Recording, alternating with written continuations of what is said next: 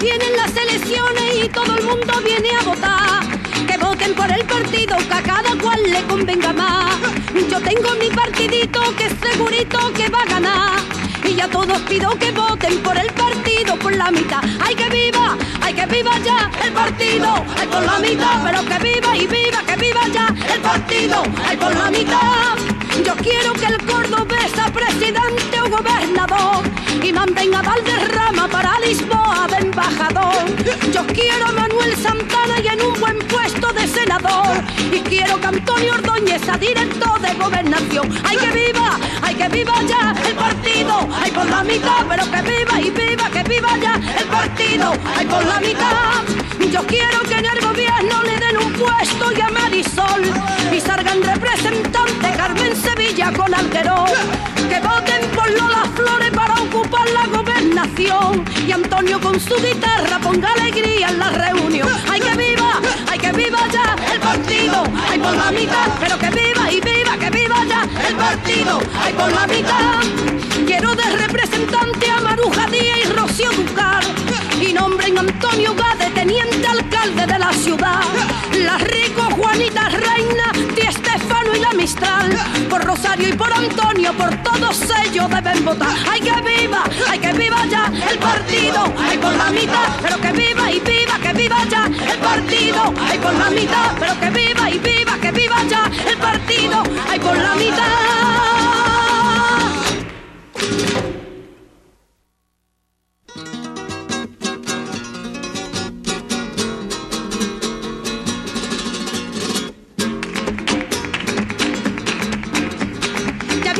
Las elecciones y todo el mundo viene a votar. Que voten por el partido que a cada cual le convenga más. Yo tengo mi partidito que segurito que va a ganar. Y ya todos pido que voten por el partido por la mitad. ¡Ay que viva! ¡Ay que viva ya el partido! ¡Ay por la mitad! Pero que viva y viva, que viva ya el partido! ¡Ay por la mitad! Yo quiero que el Córdoba sea presidente o gobernador y mantenga Valderrama para Lisboa de embajador. Yo quiero a Manuel Santana y en un buen puesto de senador y quiero que Antonio Ordóñez sea director de gobernación. ¡Ay que viva! ¡Ay que viva ya el partido! ¡Ay por la mitad! Pero que viva y viva, que viva ya el partido! ¡Ay por la mitad! Yo quiero que en el gobierno le den un puesto y a Marisol y salgan representantes Carmen Sevilla con Alterón. Que voten por Lola Flores y Antonio con su guitarra ponga alegría en la reunión. ¡Ay que viva! ¡Ay que viva ya el partido! ¡Ay por la mitad! Pero que viva y viva, que viva ya el partido! ¡Ay por la mitad! Quiero de representante a Maruja Díaz y Rocío Ducar y nombren Antonio Gade, teniente alcalde de la ciudad. La Rico, Juanita Reina, y la Mistral. Por Rosario y por Antonio, por todos ellos deben votar. ¡Ay que viva! ¡Ay que viva ya el partido! ¡Ay por la mitad! Pero que viva y viva, que viva ya el partido! ¡Ay por la mitad! Pero que viva y viva, que viva ya el partido! ¡Ay por la mitad!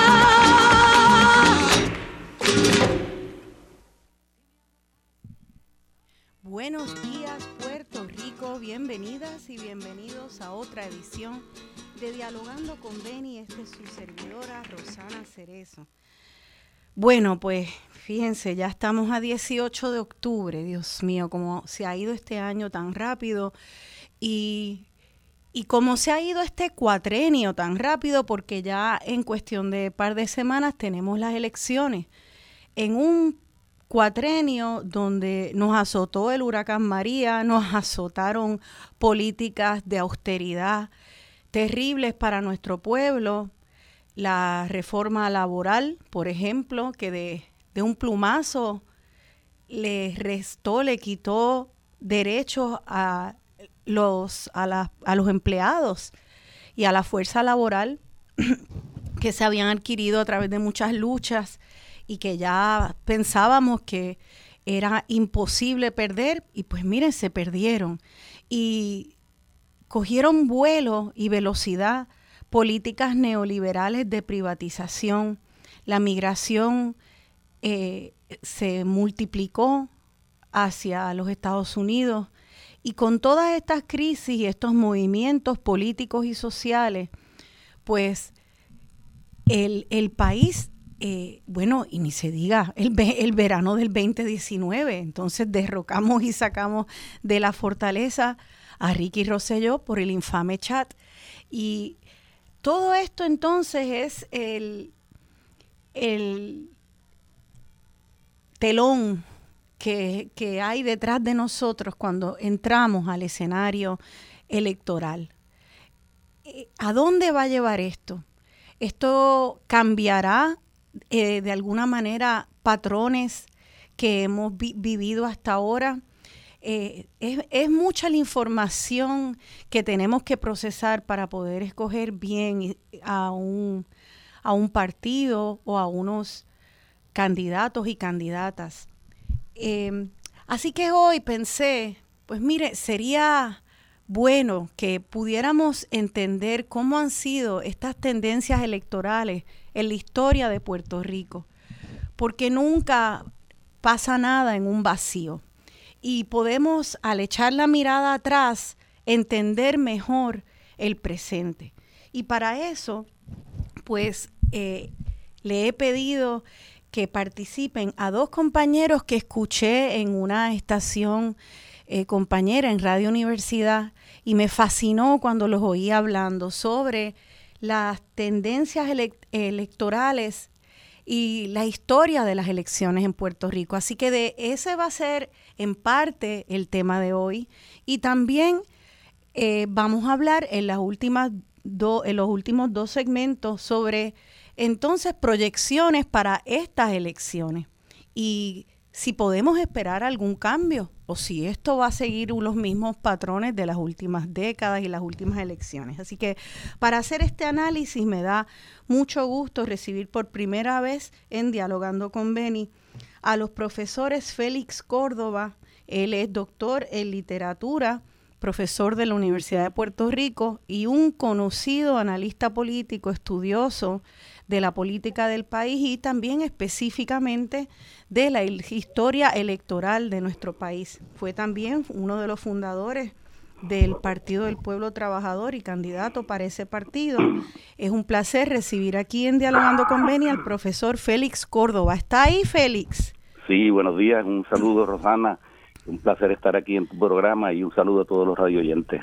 Saludos, gracias por estar aquí. Y también entonces le damos la bienvenida a otro compañero allá de la Universidad de Puerto Rico. Él es el profesor Illaris Ríos González, doctor en historia y profesor en el recinto de Río Piedras. Buenos días, Illaris, ¿está ahí? Sí, buenos días, Rosana, y buenos días a toda la red audiencia. Gracias por la invitación. Gracias a ambos por estar aquí. Ay, la gente me pregunta sobre la música que escojo porque empezamos y acabamos todos los segmentos. Me acaban de preguntar ahorita. Esa canción sabrosa se llama El Partido por la Mitad de Lola Flores, eh, que quiere que todos los artistas sean parte de, de un partido nuevo. Y bueno, partidos nuevos tenemos en estas elecciones, pero vamos a dedicar los primeros dos segmentos a hablar de de los partidos de hace unas cuantas elecciones atrás. Así que vamos a entrar en materia. ¿Qué les parece? Eh, ¿Cuánto para atrás podemos echar eh, para comenzar este, este repaso histórico de las elecciones? ¿Cuánto es conveniente para poder darle un contexto a las elecciones presentes? Félix Córdoba. Bueno, bueno, Rosana, este, yo creo que para uno de los temas más eh, digamos, caliente de estas elecciones es la, la crítica o la oposición a lo que se ha llamado el bipartidismo. Y si, si fuésemos a darle un fondo histórico a cuándo surge, cómo surge esta, vamos a este proceso en que dos partidos gobiernan el país y cogen turnos prácticamente eh, casi idénticos, ¿verdad? Porque ha habido una situación bastante simétrica eh, en términos de la gobernación desde 1968, cuando se dividió el Partido Popular, ganó el, recién creado Partido Nuevo Progresista y desde entonces han estado gobernando estos dos partidos eh, desde el 68. En el 69 comenzó el gobierno de Luis Ferré, que terminó en el, con las elecciones del 72 derrotado, y luego vino el gobierno de Hernández Colón, que a su vez fue derrotado en el 76. Tuvimos ocho años de gobierno bajo, la, bajo Carlos Romero Barceló y después este vino Hernández Colón con ocho años más después vinieron los ocho años de Pedro Rosselló, y posterior a Pedro Rosselló vino el gobierno de Sila Calderón y un gobierno dividido del de, el de Aníbal Acevedo Vilá. Y luego vino Luis Fortuño, después Alejandro García Padilla y luego Ricardo Rosselló y ahora vienen las elecciones del 20. Se esperaría que haya un cambio, ¿verdad?, para seguir la, la simetría si ese fuese el caso, ¿verdad? Pero ese periodo largo, desde el 68 hasta el 2020, yo creo que hay que dividirlo en dos, en dos grandes momentos, ¿verdad?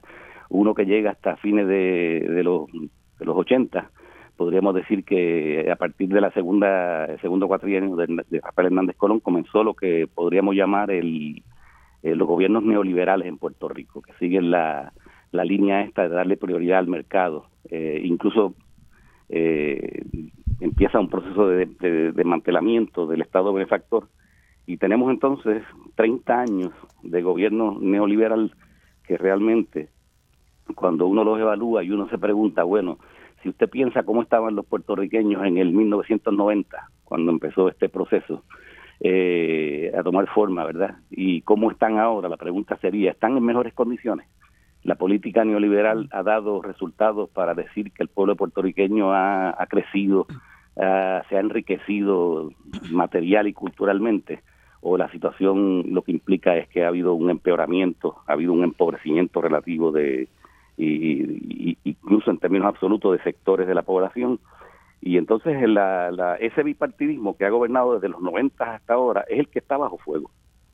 que hay un cuestionamiento porque la política neoliberal ha venido acompañada de procesos de privatización, pero al mismo tiempo eh, también ha venido han venido acompañados esos procesos de, de una forma eh, nunca antes vista en Puerto Rico de corrupción de convertir el Estado en un lugar donde entran un montón de elementos este, empresariales a conseguir contratos, cabilderos, etcétera, y a deteriorar los servicios esenciales del país. Y esta es la situación que yo creo que en términos generales eh, enfrentamos hoy día. Eh, me gustaría hacerle una pregunta en cuanto a varias de las premisas eh, de, de, su exposición y una es eh, un planteamiento que ha hecho algunas, han hecho algunas personas y es esto, ¿por qué le llamamos un sistema de bipartidismo si, si el Partido Independentista ha sido electo a la legislatura consistentemente a través de todas esas elecciones? ¿Por qué como quiera se le sigue llamando bipartita si los independentistas han sido representados mayormente por el Partido eh, Independentista puertorriqueño, pero también en otras ocasiones pues ha habido otros partidos.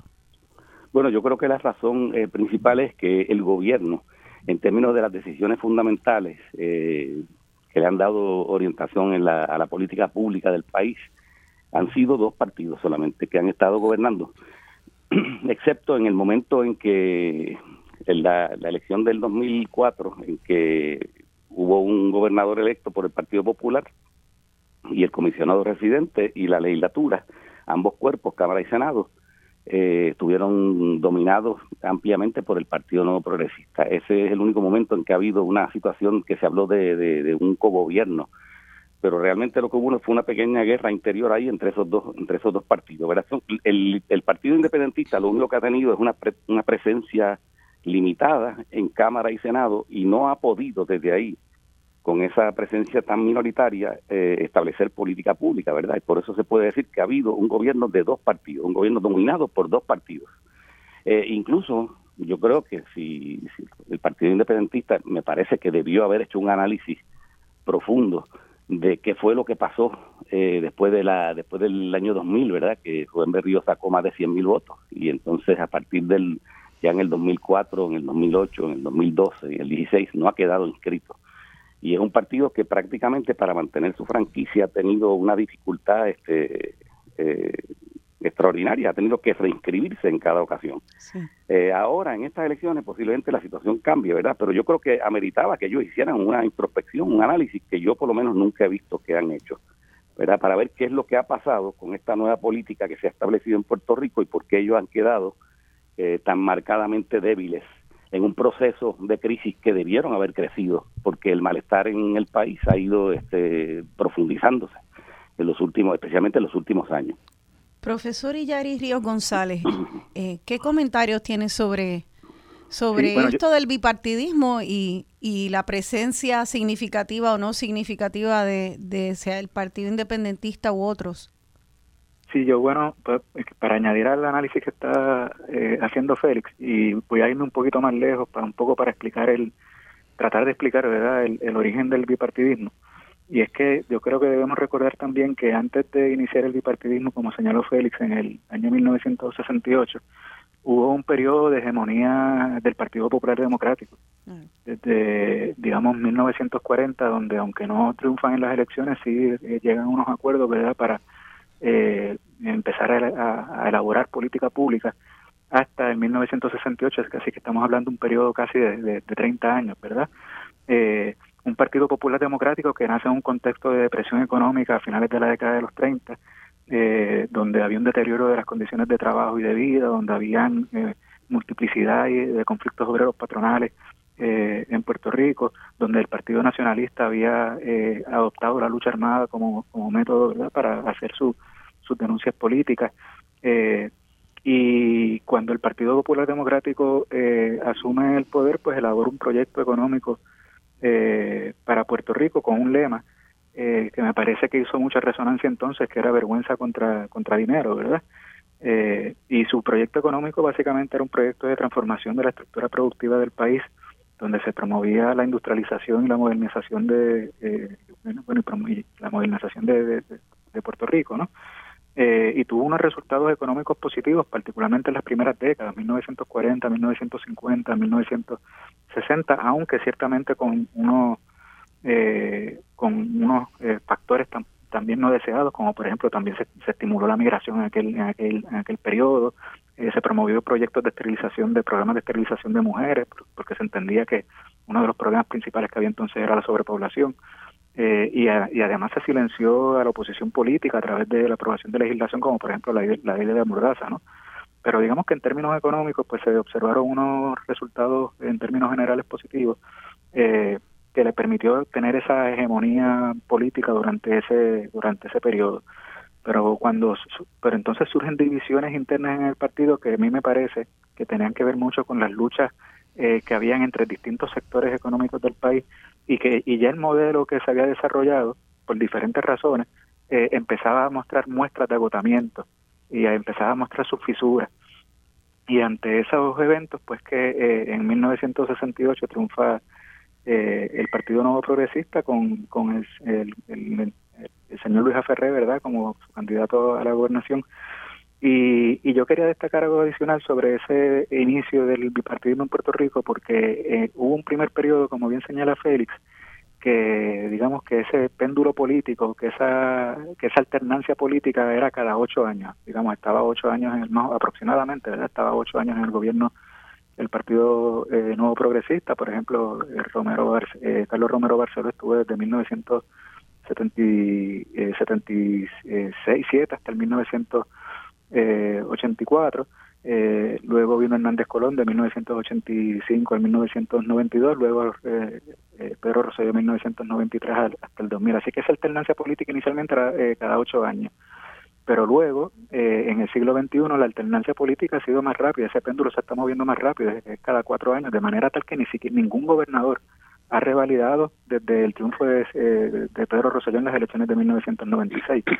Así que esa velocidad con que se está moviendo el péndulo político ahora me parece que, que demuestra también que es un reflejo también de pues del deterioro de la, de la situación económica, política eh, y social del, eh, del país.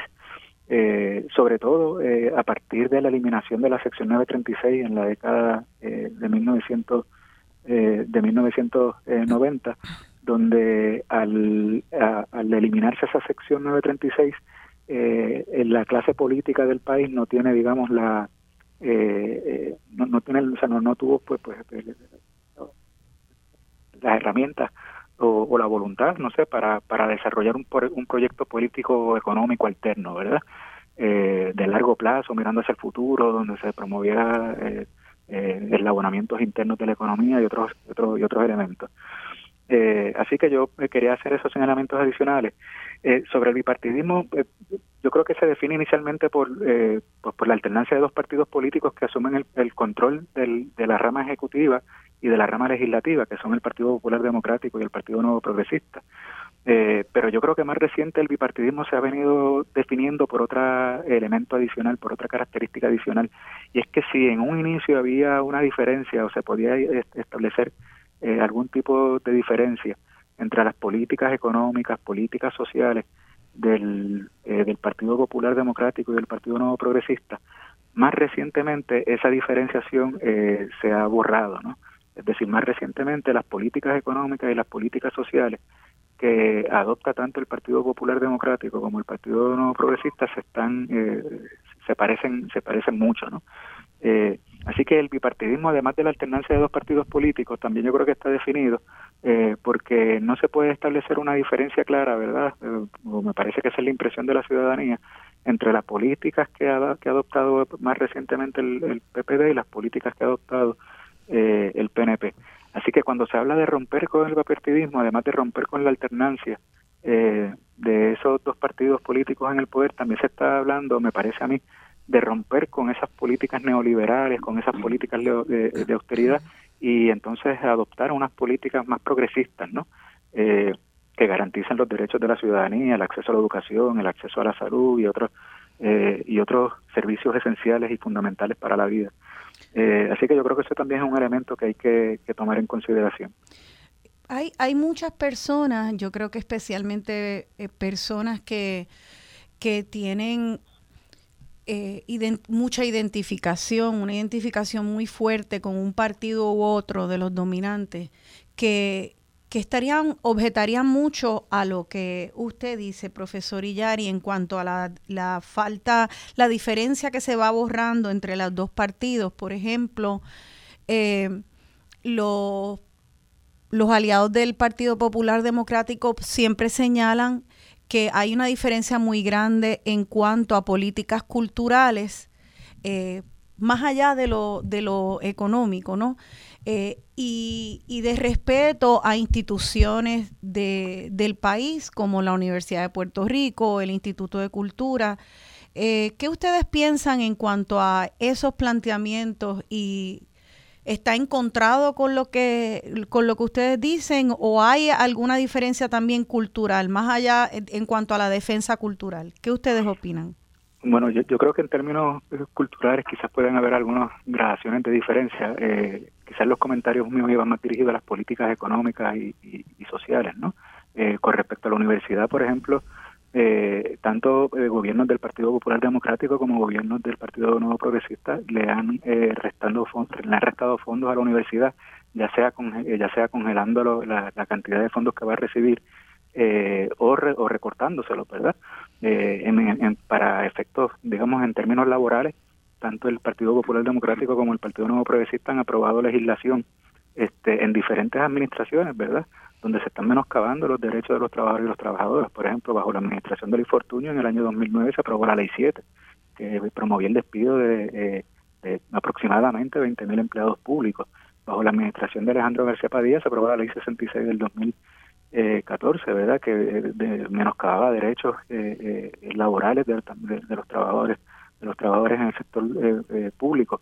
Bajo la administración de Ricardo Rosselló Nevares se aprobó la ley de la reforma laboral, que ahí menoscababa derechos de los trabajadores del sector privado tanto el Partido Nuevo Progresista como el Partido Popular Democrático, digamos, su principal herramienta eh, para fomentar la actividad económica de Puerto Rico ha sido eh, la aprobación de leyes de incentivos contributivos, sobre todo para eh, sector, para corporaciones foráneas y, capital local, ¿verdad? es decir, que en ese en esos aspectos, digamos, en términos económicos, en términos incluso la mirada más reciente a la universidad, este no ha habido, me parece a mí, ¿verdad?, eh, mayor diferenciación eh, en la, y, en, el asunto, en el tema laboral, no ha habido mayor diferenciación entre el entre el Partido Nuevo Progresista y el Partido Popular Democrático. Quizás se podría observar esa diferenciación en, temas culturales, ¿no? Eh, pero con respecto a la universidad, hemos observado que ambos partidos políticos han recortado el presupuesto han congelado el presupuesto de la universidad, restándole recursos.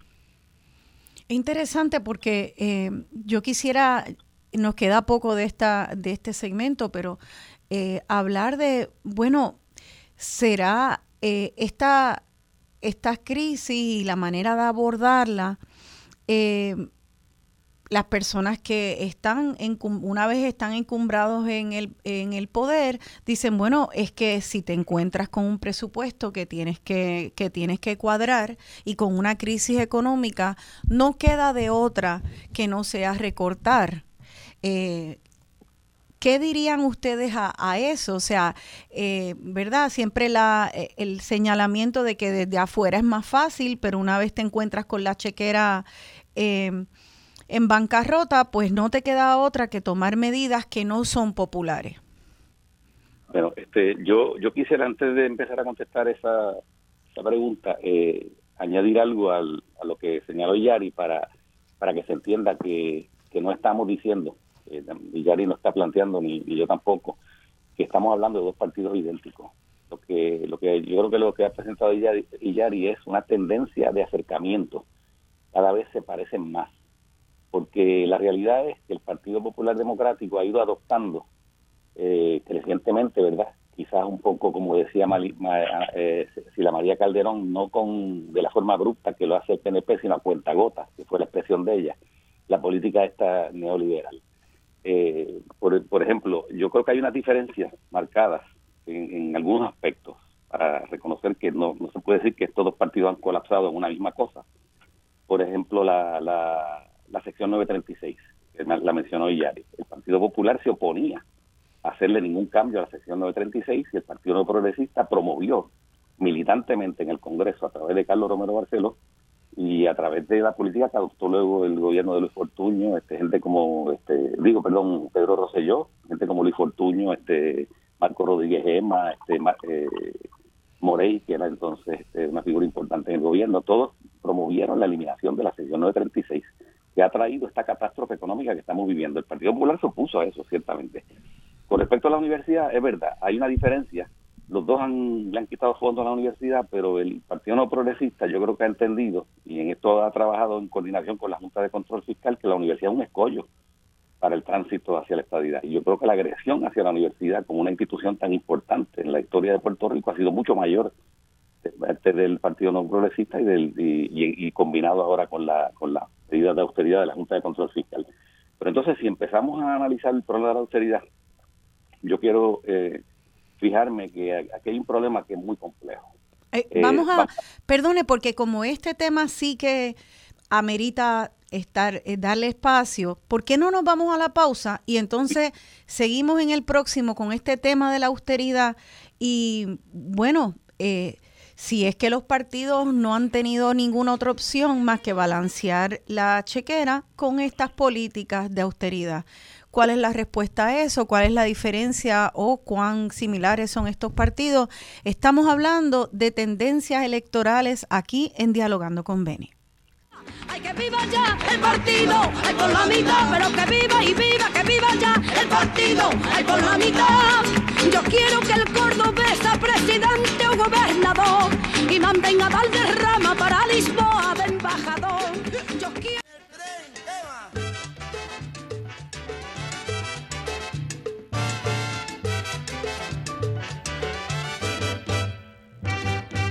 Quítate de la vía Perico,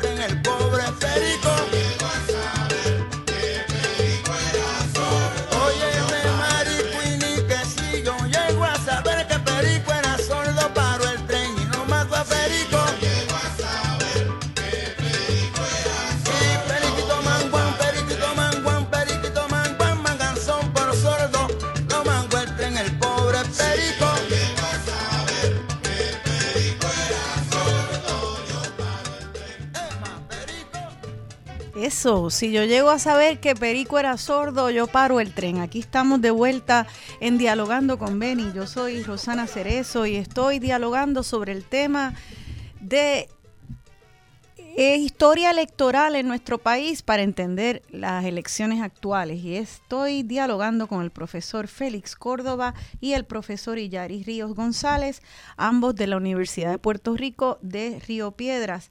Eh, bueno, esa canción dice que si ese es Ismael Rivera, quien eh, fue su natalicio hace par de semanas atrás y no había puesto música de él, esta canción con Cortijo me pareció muy oportuna porque nos dice Ismael en esa voz tan sabrosa que si yo llego a saber que Perico era sordo, yo paro el tren.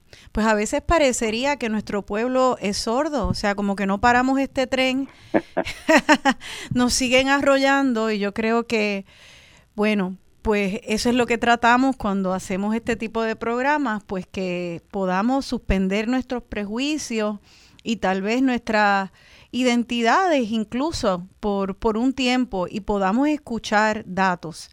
Eh, esto lo hacemos en el ánimo de, de informar para que cada cual pueda votar de acuerdo a su conciencia y elegir con conciencia. Así que vamos a continuar este análisis para tratar de que no nos arrolle el tren.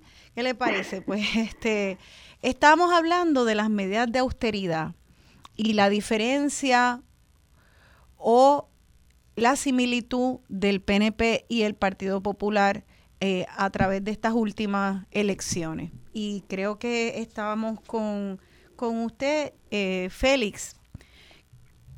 Sí, sí. Este, yo, yo creo que el, yo lo que decía era que la, la, posición nuestra es que ha habido un acercamiento en términos de la política que han adoptado los dos partidos, especialmente el Partido Popular, acercándose al Partido Nuevo Progresista mediante la adopción de las políticas neoliberales, de privatización, de reformas laborales, etcétera. Eh, para y Yari mencionó la importancia que tuvo el comenzar el gobierno de Luis Fortuño en el 2009, la Ley 7. Yo creo que es importante poner énfasis en esa ley porque, aparte de que con esa ley Luis Fortuño eh, destrozó, pero destrozó de una forma eh, nunca antes vista en Puerto Rico, la idea fundamental eh, de mm, ideas fundamentales del partido del movimiento estadista del partido no progresista verdad que era que la estabilidad era estabilidad progreso que la estabilidad era eh, era eh, seguridad. Y de un plumazo con la ley 7 dejó en la calle bueno inicialmente eran 30 mil este trabajadores. Después este hubo que recoger las cartas porque se hicieron mal y yo he calculado que son entre 23 mil 25 mil trabajadores que perdieron su y trabajadoras, ¿verdad?, que perdieron sus puestos de trabajo. Eso nunca se había visto en el sector público, nunca se había visto antes en la historia de Puerto Rico. La idea eh, que estaba detrás de esto era, pues, eh, economizar, eh, reducir los gastos del gobierno. ¿verdad? Eso fue lo que se dijo, pero no fue lo que se hizo. Si usted multiplica esos 23 mil este, puestos de trabajo por lo que costaba cada puesto de trabajo según un informe que hizo el CAREF, un comité que Fortuño nombró, antes de llegar a la gobernación, poco después de ganar las elecciones en noviembre, que lo presidió Richard Carrión y que estaba compuesto básicamente de grandes intereses y entre ellos banqueros. Eh, decían que cada puesto de trabajo en el gobierno costaba alrededor de 30 mil dólares. Multipliquen 23 mil o 20 mil empleos que se perdieron en el gobierno por 30 mil dólares anuales. Y eso fueron durante tres años, ¿verdad? Esa cifra da una cantidad enorme de, de millones de dólares, ¿verdad? Eh, centenares de millones de dólares. 600 Usted pensaría que los gastos del gobierno iban a disminuir porque la austeridad era lo que se imponía, ¿verdad? Pues no. Pues, miren a ver qué fue lo que pasó. Lo que pasó fue realmente con el con el planteamiento de la austeridad, lo que hizo fue lo que se hizo fue trasladar un montón de dinero de los bolsillos de los trabajadores a empresarios que empezaron a tener contratos con el gobierno, a cabilderos que empezaron a, funcionar internamente en el gobierno, a procesos de corrupción y de preferencia y de, favoritismo político. Y ese dinero lo que hizo fue que se utilizó para, para fomentar otra, una manera nueva de hacer política que era darle contratos a, los, a, los, a los amigos del alma, como, sea, como la frase que se ha puesto de moda en Puerto Rico, ¿verdad? Entonces yo creo que no ha habido, y además de la deuda que, que, que adquirió Fortuño, que fueron alrededor de 12 mil millones de dólares, más los 7 mil millones de arras más todo ese dinero que se pudo haber economizado, ¿cómo es posible que no hubiese habido la posibilidad, la, la, efectividad en, cuadrar el llamado presupuesto? Lo que pasa es que la idea aquí no, no, no era cuadrar el presupuesto, era enriquecer a un sector minoritario del país. Y yo recuerdo que el Caribbean Business publicó un artículo que a mí me impresionó porque decía que el gobierno, que se había apoderado del gobierno una claque, una claque que ahora los contratos se los daban entre ellos, que no había ni, tan siquiera un proceso abierto de contratar gente para, para que se pudiesen beneficiar de, lo, de las actividades gubernamentales. Entonces, eh, esto yo creo que hay que, que, analizarlo con mucho cuidado porque cuando Pedro Rosselló publicó su libro, último libro, a mi manera, uno de los planteamientos que hace, que también es sorprendente, es que el Partido Nuevo Progresista fue el que se desvió, que él se quedó al mismo sitio y el partido se fue por otro camino y traicionó prácticamente, pues no usa la palabra traición, pero se desvió de la estadidad, se convirtió en un partido corporativista de gente que lo que quería era, de unos líderes que lo que querían era hacer dinero.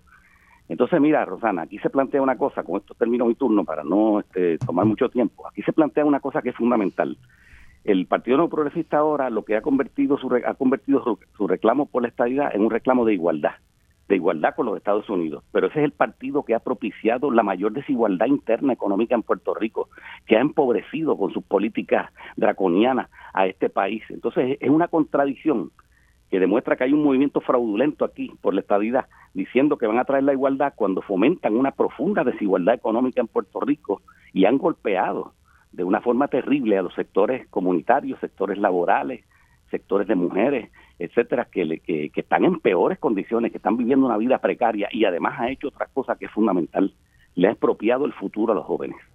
Yo creo que ese es, ese es el fundamento, esa expropiación del futuro es el fundamento que han tenido los jóvenes cuando se tiran a la calle para protestar la insensibilidad y la falta de atención del gobierno de Ricardo Rosselló y sacaron por primera vez en la historia de Puerto Rico a un gobernador de su, de su silla gubernamental, electo por el país, por el pueblo de Puerto Rico. ¿Ah?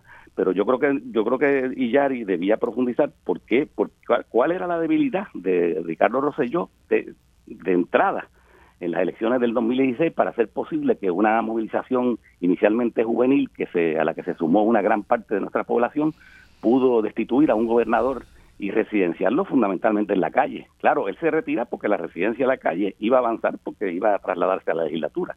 Y entonces decidió eh, despedirse del país. Sí.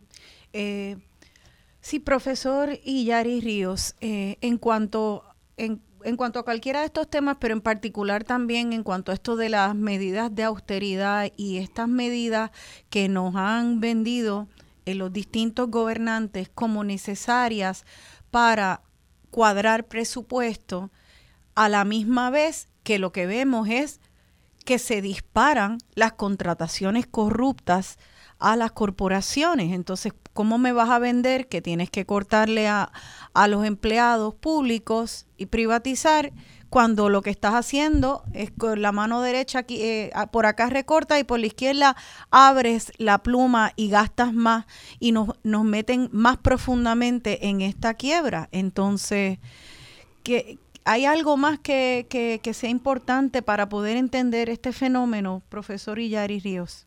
Sí, sí, yo creo que yo creo sobre ese asunto, Rosana, yo creo que hay que señalar eh, varios, varios, varios elementos. Bueno, en primer lugar, que tenemos, debemos tener, tener en consideración que en Puerto Rico, además de la, se combina una crisis fiscal con una crisis económica. Eh, y desde esa perspectiva, las autoridades gubernamentales eh, durante los últimos años, eh, digamos, le han otorgado eh, prioridad a solucionar la crisis fiscal y las políticas públicas que han adoptado han ido dirigidas principalmente, o, por lo menos así no lo en el discurso oficial, ¿verdad? Eh, a, solucionar esa crisis, esa crisis fiscal. Eh, ¿No puede, antes de, de continuar, hacer la definición y la distinción entre una y la otra? O sea, ¿cómo se define una crisis fiscal y cuál es la diferencia con una crisis económica? Sí, cuando estamos hablando de una crisis fiscal estamos hablando sobre, digamos, eh, el arreglo presupuestario del, eh, del país, donde eh, eh, el presupuesto tiene unos ingresos, el país tiene unos ingresos, tiene unos gastos, ¿verdad? Las autoridades gubernamentales tienen, el gobierno tiene unos ingresos, tiene unos gastos, y se, se, menciona que hay una crisis fiscal en la medida en que el gasto público sea mayor que el ingreso o que los ingresos generados sean insuficientes para recaudar, o sea, para cumplir con, los con los gastos correspondientes, ¿verdad? Entonces, está lo que se llama el déficit fiscal, eh, con el, después el, y, a eso se le añade, pues evidentemente, el, el problema de la deuda, eh, donde eh, eh en la medida eh, en que en, ese modelo económico que, hemos hablado previamente, se le otorgó prioridad, digamos, a unos sectores particulares, al sector industrial con unas condiciones particulares, a cambio de crear, que crearan unos empleos, pero al no crearse esos empleos, pues el sector público tiene que intervenir en la economía, ¿verdad?, para generar esos empleos. Eh, también se va dando eh, simultáneamente un proceso de endeudamiento del país y entonces en este momento, en el, en el presente, desde el 2006, tenemos una crisis fiscal que está definida por porque nuestros gastos son mayores que los ingresos y por una deuda que ha sido que, es impagable verdad que y así lo así lo mencionó el gobernador entonces gobernador Alejandro García Padilla en el 2015 eh, ¿Cuál es la diferencia con una crisis económica? Que en la crisis económica de lo que estamos hablando eh, es que hay un, eh, un decrecimiento de la producción, ¿verdad? De bienes y servicios. Hay un decrecimiento en la actividad económica y por lo tanto en la generación de empleo. Ambos temas están vinculados, ¿verdad? pero puede haber contextos donde haya, digamos, eh, una, eh, una crisis económica, pero no haya una crisis fiscal. O puede haber contextos donde haya una crisis fiscal, pero no haya una crisis económica, ¿verdad? En el caso de Puerto Rico se combinan ambos elementos, una crisis fiscal y una crisis económica. Eh, ¿Y por qué digo que esto es importante? Porque las políticas económicas, las políticas que se han adoptado han sido dirigidas a resolver la, la crisis fiscal, es decir, a reducir los gastos públicos como por ejemplo la ley 7 a través del despido de empleados públicos, como por ejemplo la del 2009, ¿verdad? Como por ejemplo la, ley 66 que le mencioné del 2014, eh, eh, reduciendo también eh, gastos del gobierno vinculados eh, de manera más estrecha con la con la nómina, ¿verdad?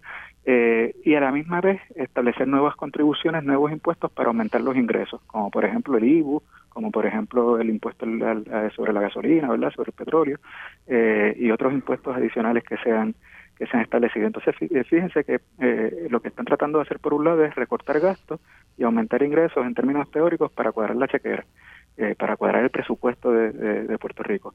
Pero ¿qué sucede? Que esas medidas, esas políticas fiscales que se están adoptando, eh, lo que provocan en términos de la actividad económica es deprimirla. Es decir, si usted recorta el gasto público, eh, pues significa que el gobierno tiene menos recursos para ofrecer servicios, tiene menos recursos para incidir en la actividad económica. Eh, eh, si usted aumenta los impuestos, pues entonces la gente tiene menos ingresos en el bolsillo, menos dinero en el bolsillo para ir al supermercado y satisfacer sus necesidades, ¿verdad? Y, se, y por lo tanto eh, se demandan menos bienes y servicios, las empresas no venden lo mismo que vendían antes y pues se reduce la, el empleo. Y entonces, en ese sentido, las políticas fiscales que se han adoptado lo que han hecho es agravar e intensificar la crisis económica. Eh, pero no son y entonces el, el, el, asunto es que no son políticas fiscales eh, eh, o sea que, nos han vendido las políticas fiscales diciendo bueno es que estas medidas son necesarias y, y, fundamentales para poder resolver la crisis pero desde el 2006 nos están diciendo eso y desde el 2006 vemos que adoptan diferentes tipos de medidas y en lugar de solucionar la crisis lo que vemos es que se profundiza la crisis de manera tal que eh, el Puerto Rico se declaró en quiebra y el Congreso de Estados Unidos aprobó eh, la ley promesa con una junta de control fiscal para, digamos, asumir jurisdicción sobre la, eh, el tema fiscal en, en, en, los temas fiscales en, Puerto Rico. Entonces, desde esa perspectiva, eh, lo que ha ocurrido realmente es que se han adoptado políticas que no han solucionado la crisis y lo que han promovido es una redistribución de los recursos desde las familias trabajadoras eh, hacia eh, sectores particulares eh, vinculados eh, a, los, a, los, a las esferas a las esferas de poder. Hay un dato, Rosana, que me parece bien interesante, y es que en el informe económico del gobernador que se publica, se, se, publica junto con un apéndice estadístico, y hay un indicador que se llama la distribución funcional del ingreso, y que nos indica a nosotros cómo se distribuyen los ingresos entre eh, en forma de compensaciones a trabajadores asalariados, ¿verdad? Eh, y eh, en forma de ingresos, ganancias y rentas para, para propietarios eh, y, no sé, de capital, dueños de empresas, etcétera. Eh, y cuando ves ese indicador, eh, cómo se comporta durante esta crisis económica, eh, bien interesante porque uno observa que los ingresos de los trabajadores se están reduciendo no tan solo en términos relativos, sino en términos absolutos. Es decir, que hoy las familias tienen menos ingresos en su bolsillo de lo que tenían en el, en, el 2006, cuando empezó la crisis. Eh, mientras que los ingresos de los propietarios han estado aumentando tanto en términos absolutos como en términos relativos. Si antes ese bizcocho se partía, digamos, eh, a la mitad, 50 y 50, la mitad para los las familias, los trabajadores y la otra mitad eh, para los propietarios, ahora ese bizcocho se, se reparte 70% para los propietarios y 30% para los trabajadores. Así que realmente el objetivo de esas políticas o el resultado que ha tenido esas políticas eh, ha sido enriquecer a unos sectores reducidos del país mientras simultáneamente se empobrece a la mayoría del pueblo de Puerto Rico.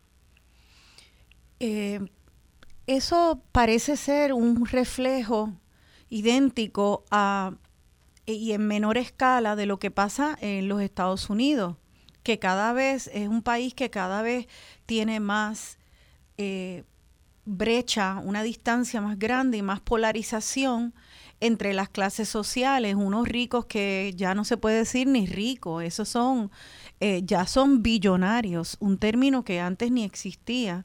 Y entonces personas em, eh, que pertenecen a la fuerza laboral que ya no pueden sostener sus gastos mínimos de supervivencia con un solo trabajo digno, sino personas que apenas pueden dormir porque tienen que tener dos y tres trabajos y entonces duermen eh, cuatro o cinco horas para estar el resto del tiempo trabajando.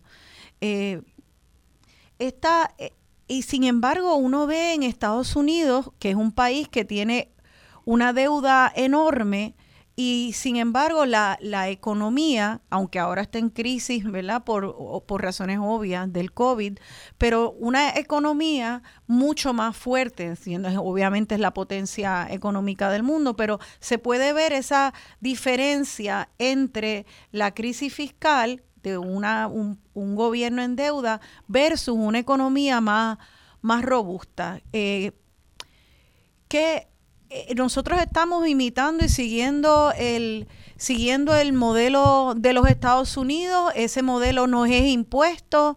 Eh, ¿Cuál es el huevo y cuál es la gallina? Mira, Rosana, ahí, tú has tocado ahí un punto que, es fundamental.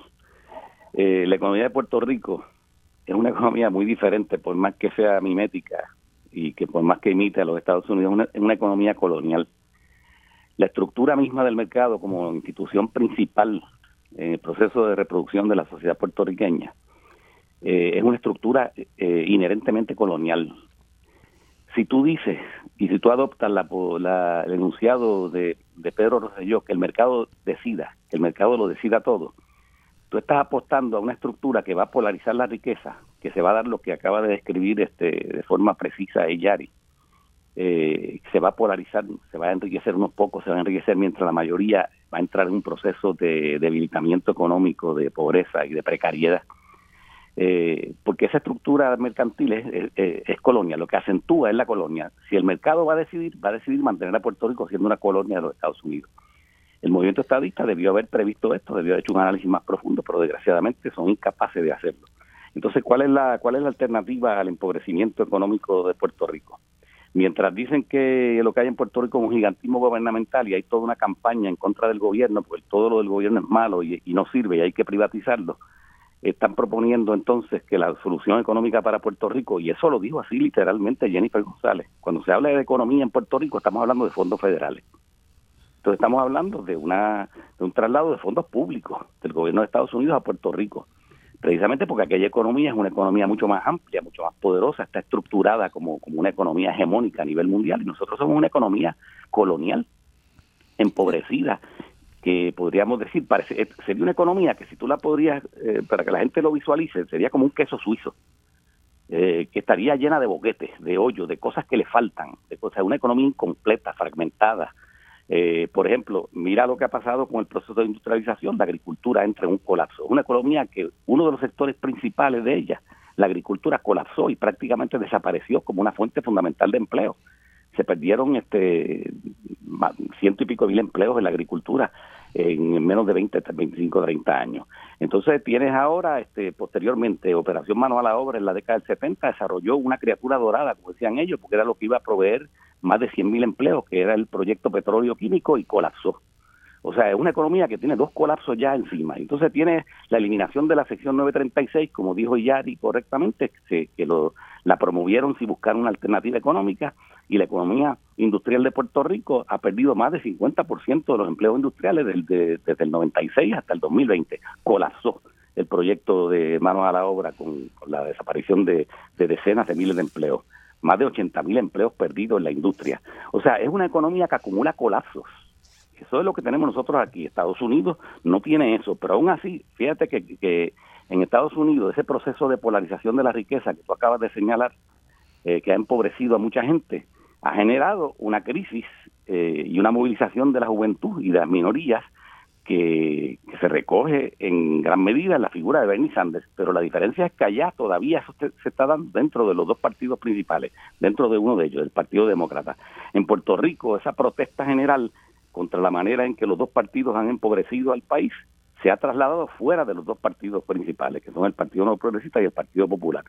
Y se han creado otras instituciones en, últimos, en los últimos procesos electorales, porque el, eh, se trata de, de, de economías distintas, de procesos políticos distintos, y mucha gente, y menos ahora los jóvenes, creen que se puede encontrar una solución dentro de los dos partidos que han estado gobernando Puerto Rico en los últimos, este, ya hemos visto desde el 68 para acá. Ah, eh, quisiera que, que si puede, en lo que nos queda del segmento, el profesor Illaris Ríos, hacer ese, un comentario sobre esto de la economía colonial. Eh, podríamos hacer un programa entero de esto y este no es el propósito, pero sí creo que tenemos que tener unas definiciones básicas. Yo, antes de, de pasarle la palabra al profesor y Yari Ríos quisiera pues eh, traer algo al ruedo para que lo incorporen a la discusión. Y estaba buscando ahora en mi correo electrónico y no pude encontrarlo, pero luego se los doy. Y eh, unas, unas estadísticas del Centro de Nueva Economía de Puerto Rico, donde hacen una tabla de cómo se distribuye los eh, miles de millones, cómo se han usado los, el dinero de reconstrucción post María federal eh, y cuánto se ha ido a contratación de eh, contratistas de los Estados Unidos y cuánto se le ha dado la oportunidad a contratistas locales. Y entonces uno mira la tabla y lo que ve es una, eh, una rayita que se dispara para todo ese dinero que se va de vuelta a los Estados Unidos y entonces una rayita acá abajo de lo que se queda en empleos de contratistas de Puerto Rico. Eh, a mí me pareció eso una, una tabla que me impactó como un ejemplo concreto de lo que es una economía colonial. ¿Es, eso, ¿Eso sí sería un buen ejemplo de una economía colonial o estoy equivocada, profesor Illari Ríos? No, y ciertamente, Rosana, eso es un, reflejo, ¿verdad? Eh, porque en Puerto Rico, al estar subordinado políticamente al, al gobierno de Estados Unidos, tiene una estructura económica que no necesariamente responde, ¿verdad?, a, las necesidades internas que haya, sino que responde, está orientado al mercado externo, al mercado principalmente metropolitano. Y, eh, bueno, y esto no es tampoco un, eh, no son desarrollos recientes. Eh, ese ha sido el caso eh, durante todo el siglo XX. En la primera mitad del siglo XX, por ejemplo, la economía de Puerto Rico era una economía fundamentalmente agrícola, eh, dominada por la producción de caña de azúcar, pero esa producción de caña de azúcar estaba orientada para el, consumo del mercado metropolitano, para el procesamiento de la caña y la producción de azúcar. Luego, con la transformación económica que ocurre en Puerto Rico a mediados del siglo XX, donde hay una, una industrialización del país, luego de un breve periodo a principios de la década de los 40, ese proyecto industrial eh, se fundamenta en la inversión de capital foráneo y por lo tanto responde también eh, digamos a las necesidades de los mercados de los mercados externos.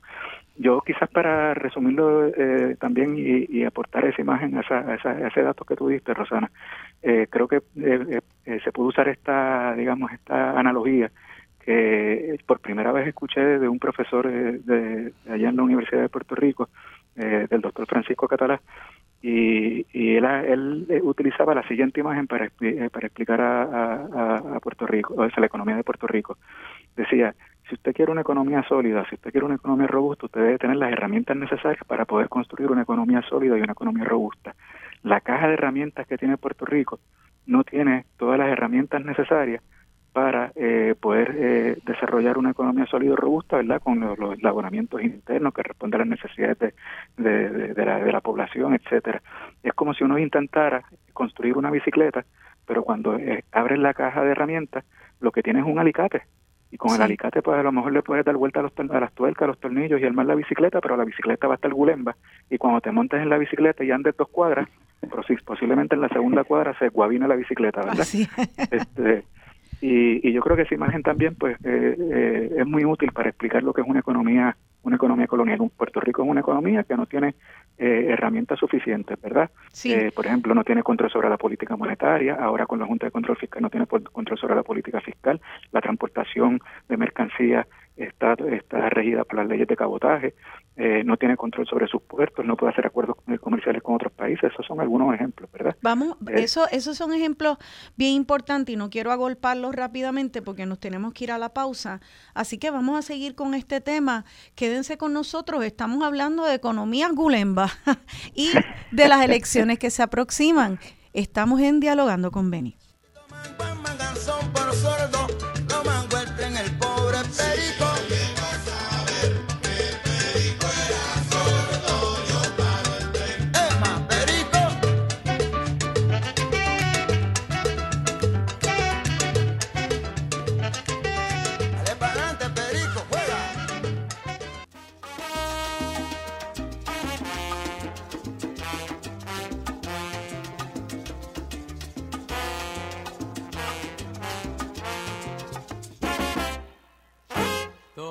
Tiene su final. Nada dura para siempre. Tenemos que recordar que no existe eternidad. Como el lindo clavel.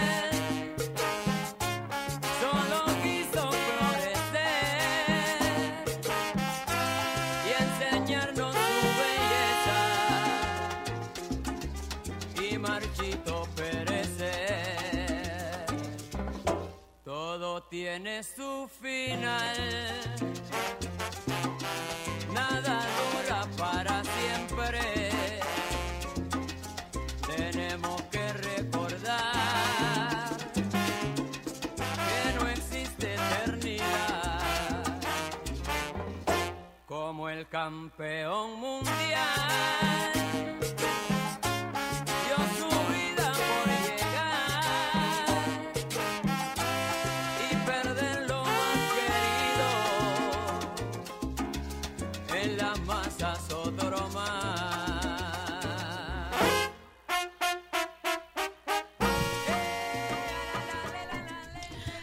Aquí de vuelta dialogando con Beni, yo soy Rosana Cerezo y estoy dialogando con los profesores Félix Córdoba e Iyari Ríos González de la Universidad de Puerto Rico, analizando eh, las tendencias electorales en Puerto Rico y los contextos, los contextos políticos y económicos en los cuales se han dado. Esa canción, Todo tiene su final, de Willy Colón en la voz de Héctor Lavoe. Nada dura para siempre. bueno, pues Rosana, primero, primero con el sonoro mayor y ahora con Mr. Pulmones. Nos tienes aquí en, estado de éxtasis. ¿Verdad que sí? Para que tú veas, eso es lo que es dialogando con Benny. no, y que, y que yo trato de, de escogerla y relacionarla al, al contenido del programa. Entonces, bueno, pues esa ya se imaginarán, ¿verdad? Por dónde van los tiros. Eh, y es bueno, este, tal vez haya que, quieran terminar el tema de la economía colonial. Eh, ese no es el tema principal del programa. Queremos hacer como un, una vista panorámica de, de e histórica de las elecciones y para poder entonces entender cómo llegamos aquí eh, y cuál es el panorama de ahora. Eh, pero a mí lo que me, me, me parece importante es que podamos entender cómo es que estamos en este, eh, un patrón, eh, tenemos una junta de control fiscal encima que llega en el 2016. Escasamente siete años después de que se pasa la ley 7. O sea, no se habían cumplido dos cuatrenios completos que de, cortar eh, veintipico de mil empleos públicos con la promesa de que eso iba a arreglarnos la economía. Eso era necesario para cuadrar la chequera. Y entonces, de repente vemos que no solo no cuadran la chequera, sino que se, se disparan entonces los gastos de las contrataciones corruptas a corporaciones y a cabilderos, ¿verdad? conseguidas por cabilderos. Y estamos, hemos visto en este cuatrenio, además de, ver, de haber sufrido María, terremotos, pandemia, migraciones, eh, también hemos visto que han salido un chispito de todos los casos de corrupción donde vemos cómo se están sirviendo con el cucharón grande hace rato. Eh, entonces, pues y aquí estamos, luego de todas esas crisis, tanto climáticas como, como económicas, tenemos la oportunidad de votar y hay, y hay un nuevo partido y otros candidatos. Antes de entrar en materia sobre este nuevo partido, estos nuevos candidatos y estas dinámicas actuales, se ha dado antes en las elecciones en Puerto Rico, que sabemos que sí, eh, y cuán significativos han sido. La gente siempre piensa, bueno, esos son aves de paso. Eh, han sido solo aves de paso eh, aquellos que incursionan y tratan de romper con el bipartidismo en nuestra historia moderna. Bueno, este, Félix Córdoba. Sí, bueno, yo, este, yo, yo te diría que el problema es, no es fácil romper una estructura tan, tan bien asentada como ese dominio de los dos partidos en la política puertorriqueña, porque esos dos partidos están apoyados por intereses por los intereses este, que más se han beneficiado precisamente todo el proceso este, que hemos estado descrito, describiendo en los últimos 30 años. Tienen un apoyo económico y un apoyo este, sustancial. Eh, pero el hecho de que, por ejemplo, eh, apareciera eh, al comenzar el siglo una nueva una nueva agrupación política como, eh, como puertorriqueños por Puerto Rico, que ciertamente duró dos elecciones, ¿verdad? Y que posteriormente apareciera también el movimiento eh, soberanista, el MUS, eh, y luego también apareciera el, y, apareciera en ese en esas mismas elecciones del 12 el Partido del Pueblo Trabajador, ya indica que hay un malestar que está buscando forma que está buscando encontrar alguna manera de, de recoger lo que está pasando en el país, ¿verdad? Y, en la actualidad, eh, cuando uno mira eh, los nuevos los nuevos eh, participantes en la política puertorriqueña, por ejemplo, el movimiento Victoria Ciudadana o el proyecto Dignidad o incluso la candidatura independiente de Eliezer Molina, uno tiene que ver que en alguna medida, especialmente en el movimiento Victoria Ciudadana, se han ido recogiendo esfuerzos anteriores, porque ahí se ha combinado la candidatura independiente de Alexandra Lúgaro en las elecciones del 16 con lo que fue el Partido del Pueblo Trabajador, sectores que se han, se han unido, más otros sectores que estuvieron en el MUS y otros que han ido incorporándose, este que podemos luego quizá tocarlo con, con más detalle. Ahora, yo quiero señalar algo que es bien, que es bien importante para, para, para comentarlo, ¿verdad? En Puerto Rico, en, en estos últimos 30 años de política puertorriqueña, se han dado dos momentos dos momentos importantes y los dos los ha ocupado eh, el protagonista ha sido el Partido Nuevo Progresista que fue que fue la que son dos momentos de posible hegemonía política que pudo haber establecido el Partido Nuevo Progresista. Uno fue en el 1996 cuando Pedro Rosselló eh, por primera vez para un movimiento estadista en la era moderna después de la industrialización sacó 51.1% de los votos y sobrepasó el millón de votos lo único, las únicas dos veces que se ha sobrepasado el millón de votos ha sido precisamente eh, en elecciones que ha ganado el Partido Nuevo Progresista. En el 96 que Rosselló ganó con un millón seis votos y en el 2008 cuando Luis Fortuño ganó las elecciones con 52.8% de los votos, con un millón veinticinco mil novecientos sesenta y cinco votos, que es la cantidad mayor que ha sacado un partido político en la historia de Puerto Rico. Una ventaja de 215 mil 894 votos sobre la candidatura de, de- de- derrotada de Acevedo Vila. Entonces, uno hubiese pensado que con esas dos victorias se iba a establecer una, un periodo largo de dominación y se y lo que sucedió fue lo que señaló Yari, que solamente duran cuatro años los Sí. gobiernos. ¿Cómo es posible que un gobierno que saca una ventaja de más de 200 mil votos en cuatro años lo dilapida, lo destruye? Bueno, eso tiene que ver con la ley 7, eso tiene que ver con la agresión a la Universidad de Puerto Rico con, aquella cuota estudiantil y los intentos de subir la matrícula. Eso tiene que ver con toda la, política de, corrupción que se, impuso en el país y, los golpes que recibieron sectores este laborales con la con las medidas este de- del, del gobierno y no podemos olvidar que el presidente del senado en aquel momento era Tomás Rivera Chats y la presidenta de la cámara era Jennifer González fueron parte de esta política terrible y ahora son candidatos en la en la en el, en el momento actual entonces, estos, estos dos momentos, eh, tú preguntabas al principio en qué consiste el bipartidismo. Bueno, mira, y, y, y por qué el PIB no entra en esa estructura y sería el tripartidismo. Porque Sí. esta, esta- estos dos partidos, eh, hasta el 2012, sacaban 95 o más, más del 95% de los votos. Era una, una dominación este eh, aplastante. La cosa eh, cambia en las elecciones del 2016 hasta el 2010 hasta el 2012 se dio esta todavía esta esta capacidad de retener esa cantidad de votos de, más del 94%, pero ya en el 2016 ahí ahí vemos una situación completamente distinta. Eh, Ricardo Rosselló ganó con 41.8% de los votos eh, y solamente con 660 mil votos.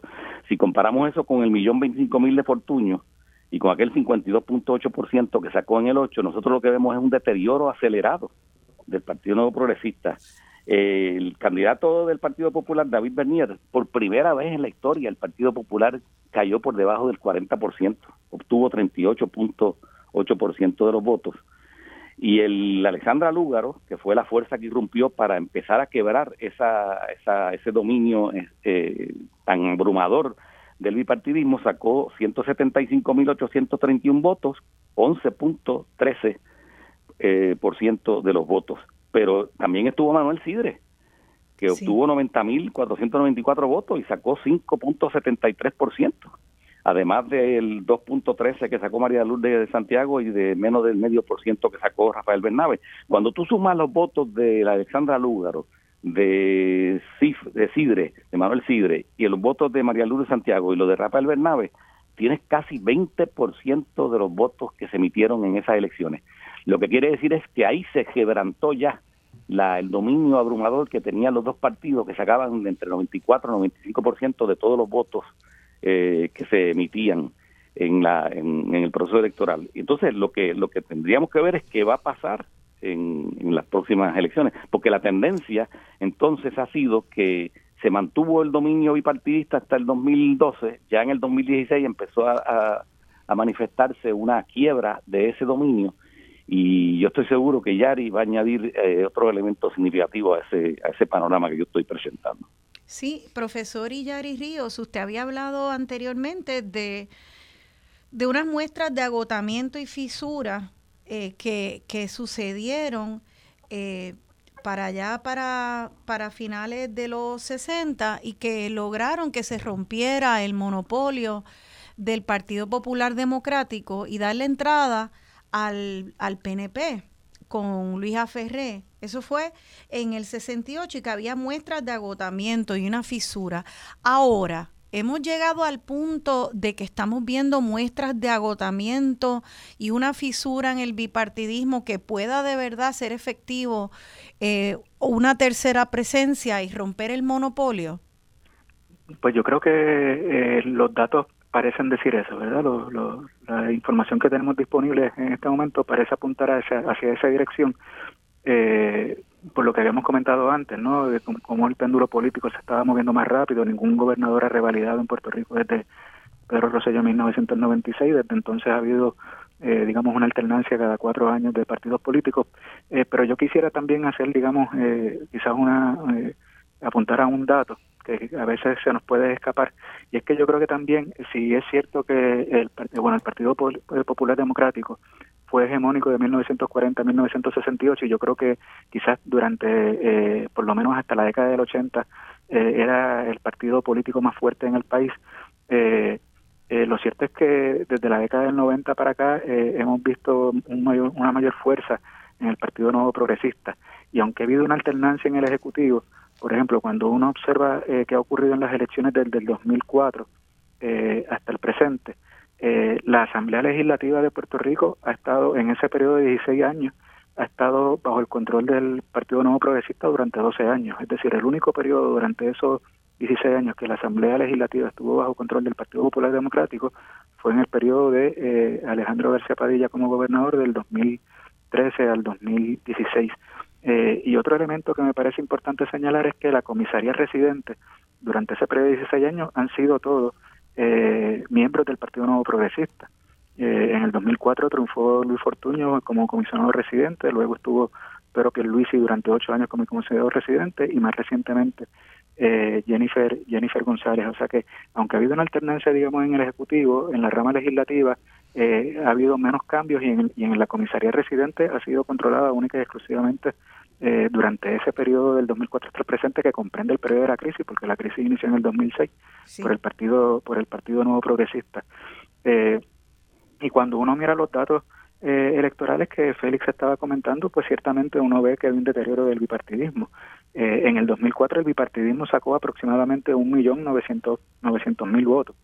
Eh, en el 2016 el bipartidismo sacó menos de un millón trescientos mil votos. Y la gente puede decir o el radio escucha puede comentar bueno pero es que ha habido un proceso de migración muy fuerte y por eso es que hay menos votos. Y eso es cierto la- ha habido un proceso de migración producto de la crisis eh, que es comparable incluso con, y, y- excede la migración que ocurrió eh, en la década del, del 50 eh, pero no tan solo han perdido, han perdido apoyo en términos absolutos en la cantidad de votos, sino también en términos relativos. Félix comentaba eh, que, en el que eh, hasta el 2012 era aproximadamente el 95% de apoyo que recibió el bipartidismo. Ahora, en las últimas elecciones, eh, fue el 80% de los, de, los, de los votos. Eh, y cuando uno mira cómo se están debilitando individualmente cada uno de esos partidos, el Partido Popular Democrático eh, en un periodo del 2012 hasta el 2016 eh, perdió 280 mil votos, es decir, perdió un apoyo del 30% de sus electores, eh, algunos porque se fueron, otros porque dejaron de votar por el Partido Popular, pero el Partido Nuevo Progresista del, del 2008 hasta el presente ha perdido más de 350 mil votos, eh, es decir, su apoyo electoral se ha reducido el 35% a tal nivel de que, como señaló Félix, eh, eh, Ricardo Rosselló Nevares ganó una elección eh, como gobernador de Puerto Rico con apenas el 41.8% de los votos. Es decir, que Ricardo Rosselló tenía el, el Partido Nuevo Progresista a través de Ricardo Rosselló tenía el control de la rama ejecutiva sin tener el apoyo ma- mayoritario del pueblo de Puerto Rico. Eh, y eso me parece a mí que es un dato fundamental porque lo que demuestra es que hay una crisis de gobernabilidad eh, y, y puede explicar en parte eh, los eventos del, del verano del 2019 y, y por qué eh, el pueblo de Puerto Rico cuando se tira a la calle puede de- provocar la destitución o la renuncia de Ricardo Rosselló como gobernador porque eh, eh, llegó al poder en una con una con, con, una base muy débil verdad con una base muy eh, eh, muy, o sea con un apoyo muy muy tenue no o sea y en ese sentido yo creo que es importante es importante señalarlo. Y de cara a las elecciones del 2020 eh, uno lo que esperaría es que ese patrón continúe que se reduzca el apoyo a los a los, a los partidos principales eh, que aumente el apoyo a partidos eh, emergentes como puede ser el Movimiento de Historia Ciudadana como puede ser o, partidos existentes pero que han sido históricamente minoritarios como el Partido Independentista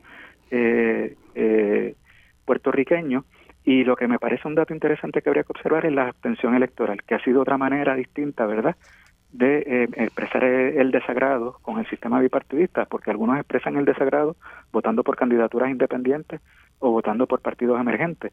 Eh, otros pueden expresar el desagrado pues simplemente diciendo yo no voy a votar porque es una pérdida de tiempo por la razón que fuese, ¿verdad? Porque no se va a resolver nada por, por lo que por, por, por, lo que entiendan eh, que no deben votar.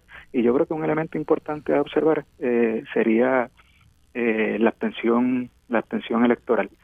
Eh, yo creo que el verano del 2019 y con esto termino eh, es fundamental para poder para quizás poder entender los sucesos más recientes porque en Puerto Rico eh, yo tengo la impresión de que eh, predominaba un, sentido de, eh, digamos, de, de, impotencia, ¿verdad? Un sentido de, eh, de que pues no se puede hacer nada y de repente, eh, digamos, de resignación y de repente el, la movilización masiva del pueblo, una movilización que excedió la movilización que hubo en el año para en las protestas contra la Marina de en Vieques, eh, se, eh, la población se da cuenta, particularmente los más jóvenes, de que si nos unimos, de que si, la gente va, se lanza a la calle y, y, crea unidad de propósito, pues se pueden lograr unas cosas, ¿verdad? Eh, así que yo creo que eso es importante. No es poca cosa, porque fíjate, Rosana, que en un periodo de 20 años, eh, el pueblo de Puerto Rico sacó a la Marina de Vieques y sacó un gobernador de la Fortaleza. Claro, en ese mismo periodo de 20 años hemos tenido dos secretarios de educación que han sido acusados de corrupción, que son Víctor Fajardo y Julia Keller. Así que eso explica un poco también todas las contradicciones que se estamos observando eh, durante este periodo. Eh, ahí hay muchas, hay, hay, muchos elementos que quisiera tal vez eh, atender de una manera individual para poder desempacar este, este paquete que vivimos. Y eh, pero una de ellas es que si bien ese péndulo político, como dice Illari Ríos, eh, ha ido, la, la, alternancia ha ido, eh, es cada vez más corta, o sea, eh, para los gobernadores, es un kitty pom de un gobernador PNP popular en las recientes elecciones, pero tampoco se puede obviar el hecho que parecería ser, y esa es mi pregunta, que al, al haber, hay un afianzamiento de la estadidad, como que si estuviera creciendo los, electores a favor de la estadidad eh, y que eso se demuestra en la legislatura y en el escaño de comisionados residentes. Eso es lo que quiere decir que la estadidad, los que favorecen la estadidad está en alza. Bueno, yo, yo creo que eso, eso, eso es un planteamiento interesante. Eh, la razón por la que ha prevalecido, han prevalecido en las últimas elecciones los candidatos a comisionado recientes del Partido Nuevo Progresista. Uno hubiese esperado que esos, esos candidatos este, a comisionado hubiesen adelantado el proyecto estadista en Washington, pero yo no creo que esa ha sido la, la situación. Entonces hay un problema, Rosana, que yo creo que hay que considerar, que es cuál sería el impacto eh, ¿cuál sería el impacto sobre la estadidad? El hecho de que los protagonistas, el liderato que la defiende y que la lleva eh, a consultas, como fue el plebiscito que incluyó Luis Fortuño en las elecciones del 12 y, y el y el plebiscito que está incluyendo el Partido No Progresista en las elecciones del 20 Eh, porque si tú tienes un liderato que ante la opinión pública está completamente desacreditado, porque lo vinculan de forma muy profunda con la corrupción, lo vinculan de forma muy profunda con la crisis que vive el país. Yo creo que ese proceso de corrupción eh, que ha sufrido el Partido No Progresista con mayor intensidad todavía incluso que el Partido Popular Democrático, porque si bien también la corrupción se ha regado vamos a decir, en, el cuerpo de, de, lo interior de los dos partidos. Es mucho más intensa la enfermedad en el Partido No Progresista. Yo creo que eso va a afectar, va a afectar la estadidad. Yo creo que eh, es difícil separar ahora mismo la propuesta estadista de la corrupción. Yo voy a yo, yo esperaré cuál va a ser el resultado de noviembre, pero a mí no me sorprendería, no me sorprendería que la estadidad saliese derrotada de ese plebiscito. Este, y, y, yo creo que hay una razón para que esto pase, porque ese plebiscito de, de, esta, de este noviembre no es posible que no mida realmente cuál es la, la profundidad del, del, digamos, de la inclinación estadista de la población puertorriqueña, por las razones que te he señalado. Sí. Porque es un plebiscito que la gente lo reconoce, que está puesto ahí para tratar de ponerle un dique, ponerle una, una represa a, al deterioro acelerado que ha sufrido el Partido Nuevo Progresista por cuatro años de mal gobierno, por cuatro años de una insensibilidad extraordinaria. Son cuatro años que han aumentado el cansancio que tiene el pueblo puertorriqueño con respecto a la corrupción. Sí. Y entonces se le ven las costuras de que es un acto oportunista para retener el poder electoral y poder manejar esos esos miles de millones de fondos este, federales que supuestamente deben llegar, llegar a Puerto Rico. Y de Sí. paso te señalo, sí, Sí, no, eh, perdone, termine, pero es que quería hacer una pregunta sobre la estadidad, eh, que, que todavía no me queda claro, pero, pero, pero termine, sí.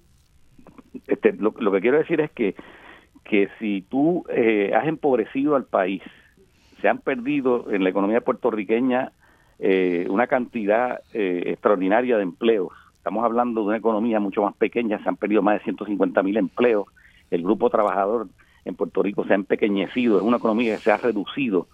Y entonces lo que ha aumentado es la dependencia federal. O sea, eso, esas son tendencias que Sí. parecería que van a favorecer a un movimiento estadista pero es un movimiento estadista que está montado sobre la debilidad estructural de la economía. Uno no puede conseguir la estabilidad con una economía débil pensando que te van a resolver los problemas con fondos federales allá este, en Estados Unidos. Entonces, yo, yo solamente voy a dar un dato, porque estos datos salen en la prensa del país. Las nuevas asignaciones que se le han de, federa- de fondos federales para Puerto Rico han aumentado a 63.530 millones pero no han llegado a Puerto Rico este, eh, esa cantidad de dinero, pero 36% de esa cantidad, 22.909 millones, mil millones, ya se han repartido, ya se han este, distribuido en Puerto Rico por FEMA. Y yo creo que el planteamiento que tú hiciste con respecto a, lo- a la información que dio el, el, eh, Centro de la Nueva del- Economía. del Centro de la Nueva Economía es bien sintomática porque ese dinero llega a Puerto Rico, pero llega a Puerto Rico y no está desvinculado de los procesos de corrupción que son ya de naturaleza incluso Sí. federal. Claro. ¿verdad? Pero, Nosotros- ya- nosotros- eh, compañeros, nos tenemos que ir a la pausa, pero quiero antes pues dejar esta pregunta sobre la mesa para retomarla y en el próximo segmento y que también hablemos del tema de, de alianzas eh, y vamos, que no se nos escape eso y que ustedes predicen para el futuro, pero yo soy hija de Beni Frankie Cerezo. El programa se llama Dialogando con Beni no puedo cerrar sin, sin hacer esta pregunta. Y es que, eh, al igual que mi padre, que a pesar de haber sido fundador del Partido Nuevo Progresista, siendo un jovencito de veintitantos años, eh, él estaba, eh, era un acérrimo opositor de ese partido en los últimos años de su vida. Y sin embargo era estadista. La pregunta es, ¿la estadidad está creciendo y puede crecer eh, a pesar de la debacle en el Partido Nuevo Progresista? Porque hay personas que saben distinguir entre el ideal de estadidad de ellos y, eh, sin embargo, tienen la capacidad de hacer señalamientos honestos en contra del partido que hasta ahora ha copado esa ideología. Así que mi pregunta es, eh, otra vez, bastante puntual, ¿la estadidad está creciendo y es solamente el Partido Nuevo Progresista la que puede acoger a estadistas? ¿Qué pasa entonces con el con Movimiento Victoria Ciudadana? ¿Tiene una representación real de estadistas? Esas son las dos preguntas. Quédense con nosotros, estamos en Dialogando con Beni.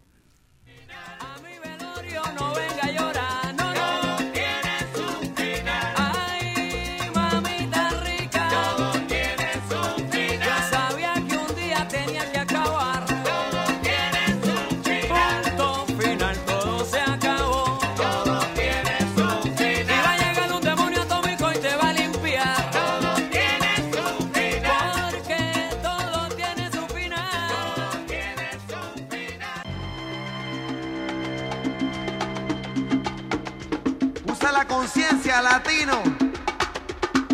No la dejes que se te duerma. No la dejes que muera.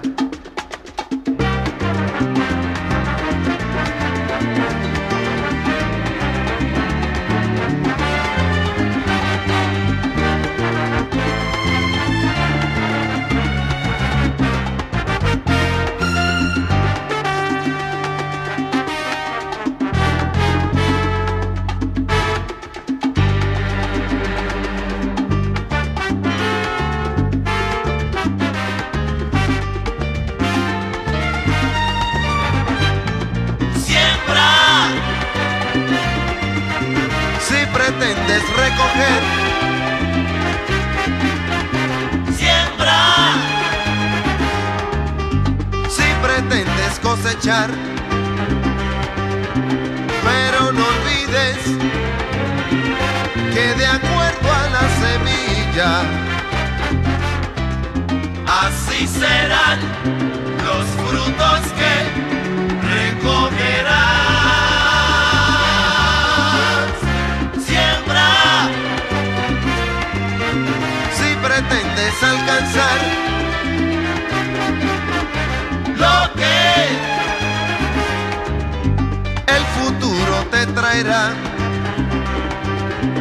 Pero no olvides que de acuerdo a la semilla. No olvides de que de acuerdo a las semillas, así será el fruto que recogerás. De eso estamos hablando. De qué semillas son las que hemos estado sembrando a través de las elecciones y qué fruto nos ha dado. Si es un buen fruto o no es un buen fruto, eso cada cual tiene su análisis personal, pero también hay datos, también hay datos. Y esos datos apuntan a, a que no, no, no, eh, hay, el- los puertorriqueños no estamos mejor de lo que estábamos hace décadas atrás, estamos mucho peor, hay mucho más inestabilidad. Y ha llegado el momento de exigirle a nuestros gobernantes y esa es la oportunidad que vamos a tener este próximo 3 de noviembre y por eso estamos haciendo este programa, para pues hacer un análisis que nos ponga en contexto cómo han sido estos ejercicios electorales y qué fruto nos han dado para ver si queremos un fruto distinto, qué es lo que uno cosecha. Dejé una pregunta eh, sobre, el, sobre la mesa que tenía que ver con la estadidad. O sea, creo que ahora hay dos, eh, dos nuevos partidos, Proyecto Dignidad y Movimiento, eh, el Movimiento de Victoria Ciudadana, y ambos incluyen a estadistas. Así que mi pregunta es doble. Primero, ¿hay datos que indiquen que la estadidad está subiendo en Puerto Rico? Y, y- luego, eh, esos estadistas que no estén satisfechos con el Partido Nuevo Progresista podrían entonces eh, darle fuerza a, a otros partidos. Esto es posible en un país que hasta ahora ha sido tan polarizado políticamente. O, o esto es otra vez un intento quijotesco a poder todos convivir en paz. Profesor Iyari Ríos, ¿quiere darle una, una oportunidad al bate? Sí, sí, por supuesto. Este, y no, y hablando de datos, este, quería un poco para tratar de eh, atender las, las preguntas que haces, no con miras, digamos, a darle una respuesta definitiva, pero sino a tener mejor información de qué es lo que está ocurriendo. ¿no? Por favor. Eh, eh, eh, quisiera ofrecer datos sobre la consul- las consultas de estatus más recientes que se han hecho eh, con respecto al estatus de Puerto Rico. Se hizo una en el 2012 y se hizo otra en el 2017, eh, es decir, hace ocho años y tres años respectivamente. En la consulta del 2012 eh, estaba dividida en dos partes. La primera parte era eh, si se apoyaba o rechazaba la condición política, política actual. Eh, y en esa primera, en esa primera, digamos, pregunta, eh, hubo un apoyo eh, de la mayoría de los, de los, de los electores, ¿verdad? A, o sea, o bueno, una, una, una respuesta de la mayoría de los electores al rechazar eh, el estatus actual, es decir, que la, la mayoría de los electores que participaron en esa consulta rechazaron el eh, el estatus actual. Eh, entonces la segunda pregunta era, bueno, eh, si rechazas el estatus actual, ¿cuáles alternativas de estatus prefieres, verdad? Eh, y en esa consulta del 2012 la estadidad obtuvo 834.191 votos. De hecho, fue la, la opción que más votos que más votos obtuvo en esa consulta. Eh, así que, eh, digamos, si pronunciamiento, eh, según, se- si un pronunciamiento de los electores entonces, era que eh, se rechazaba el estatus actual colonial eh, y que eh, de los que participaron, pues la mayoría apoyó la estadidad, 834 mil votos aproximadamente. Cinco años después se hace una segunda consulta sobre, eh, sobre las, preferencias de estatus. Eh, y en esa consulta sobre preferencias de estatus eh, hubo un boicot eh, eh, de, de- de múltiples sectores del país. El PNP, que estaba en el gobierno entonces, convocó a salir a las urnas y la, y la estadidad obtuvo la mayoría en esa en esa consulta, pero obtuvo 508 mil votos, perdón, eh, 508 mil votos, exacto, 508 mil 862 votos. Eh, así que, eh, digamos, en un periodo de cinco años, eh, eh, ese apoyo a la estadidad tuvo una reducción de 325 mil votos aproximadamente, eh, o casi casi una reducción de, de 40%. Eh, claro, está el factor migración, pero eh, no ha migrado el 40% del país hacia Estados Unidos, así que aunque pueda haber incidido en esa reducción de apoyo, eh, pues también tienen que haber otros elementos que, que expliquen, ¿verdad?, por qué, eh, la estadidad no sacó tantos votos en el 2017 como en el 2012. Pudo haber estadistas que molestos con el partido, eh, pues hayan decidido no participar en ese en esa consulta porque entendían que pues eh, era un balón político que no adelantaba eh, absolutamente nada la idea de la estadidad, pero en esas elecciones del 2017 Ricardo Rosselló obtuvo 660 mil votos, así que eso es una diferencia más o menos de 150 mil votos, así que habría que explicar todavía otra, eh, la otra parte de la reducción, ¿verdad? Sí. Eh, entonces, en ese sentido, yo creo que está ocurriendo un, un fenómeno en Puerto Rico eh, que, bueno, históricamente, pues, eh, o por lo menos yo desde chiquito, eh, eh, escuchaba que había eh, personas en Puerto Rico que creían en la independencia, pero que no militaban en el Partido Independentista puertorriqueño. Eh, eh, pues por, por, por la razón que fuese, porque tenían unas diferencias filosóficas, por, por, la, la, por la razón que fuera, ¿no? Eh, pero yo creo que más recientemente se está dando eh, eh, un fenómeno eh, que creo que va en aumento, que es que estas personas que creen en la estabilidad en Puerto Rico eh, no están, se están, o sea, no están militando en el Partido Nuevo Progresista, eh, porque entienden que el Partido Nuevo Progresista como organización política ha dejado de cumplir los, eh, eh, ese, ese propósito de, alcan de buscar o alcanzar la estabilidad para la isla y eh, empiezan a buscar otras alternativas, como puede ser, por ejemplo, el proyecto Dignidad, que, eh, que yo entiendo, me parecería, o tengo la impresión de que la gran la mayoría de ese partido es un desprendimiento del Partido Nuevo Progresista, con una mirada en términos sociales eh, conservadora, ¿verdad? Eh, y el movimiento Victoria Ciudadana, porque si bien eh, Félix señaló al principio que en el movimiento Victoria Ciudadana habían eh, eh, personas o sectores vinculados que eran candidatos independientes o que militaban en el movimiento Unión Soberanista, que militaban en el Partido del Pueblo Trabajador, eh, yo tengo, o sea, me parece también que en el movimiento Victoria Ciudadana eh, también están, ingre ah, bueno, hay candidatos eh, a los puestos que eh, que estaban identificados o con el Partido Nuevo Progresista o con el Partido Popular Democrático. Por ejemplo, Manuel Natal militaba en el, en el Partido Popular Democrático.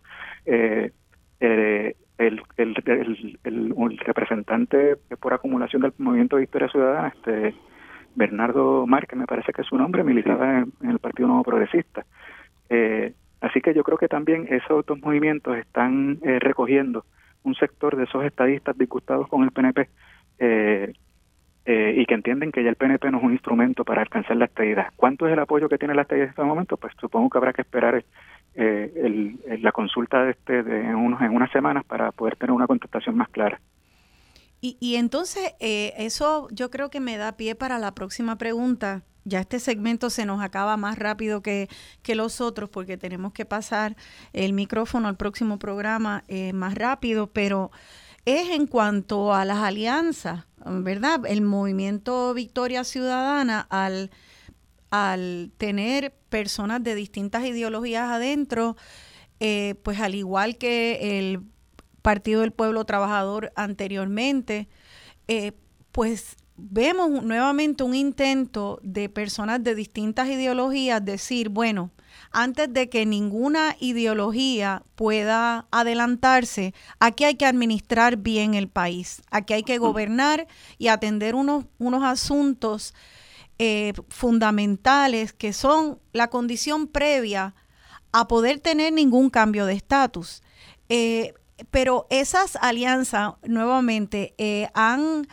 Ten, ¿Ustedes apostarían a que tienen, van a poder tener, ser más efectivas eh, dado este contexto de crisis que tenemos, crisis políticas, ambientales, económicas, o podría ser otra vez ave de paso o se va a romper más fuerte esa brecha?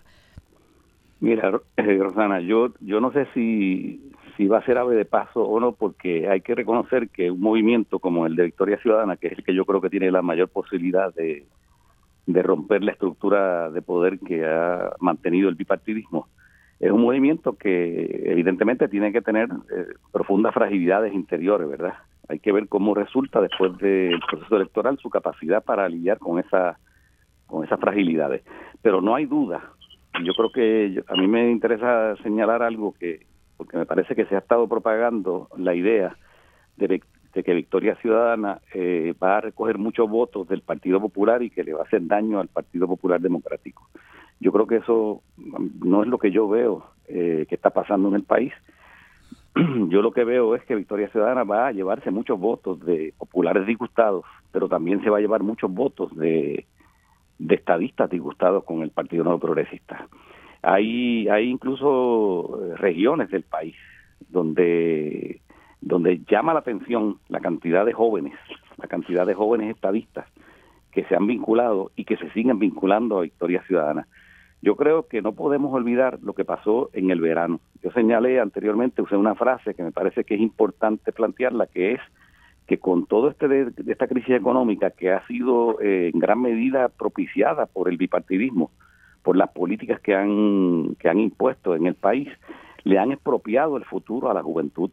Aquí hay aquí hay profesionales jóvenes de veintipico de años que tienen doctorados, por ejemplo, para dar un ejemplo, que lo que encuentran en las universidades del país son una, dos, tres clases para sobrevivir durante un semestre, que se ganan 12 mil dólares al año o menos, que están viviendo en situaciones precarias y que son excelentes profesionales preparados en universidades buenas tanto en Puerto Rico como universidades estadounidenses o de otros países. Sí. Entonces esa juventud está eh, profundamente agraviada y va a manifestarse políticamente de otra manera en estas elecciones. Va a haber sorpresas grandes en estas elecciones.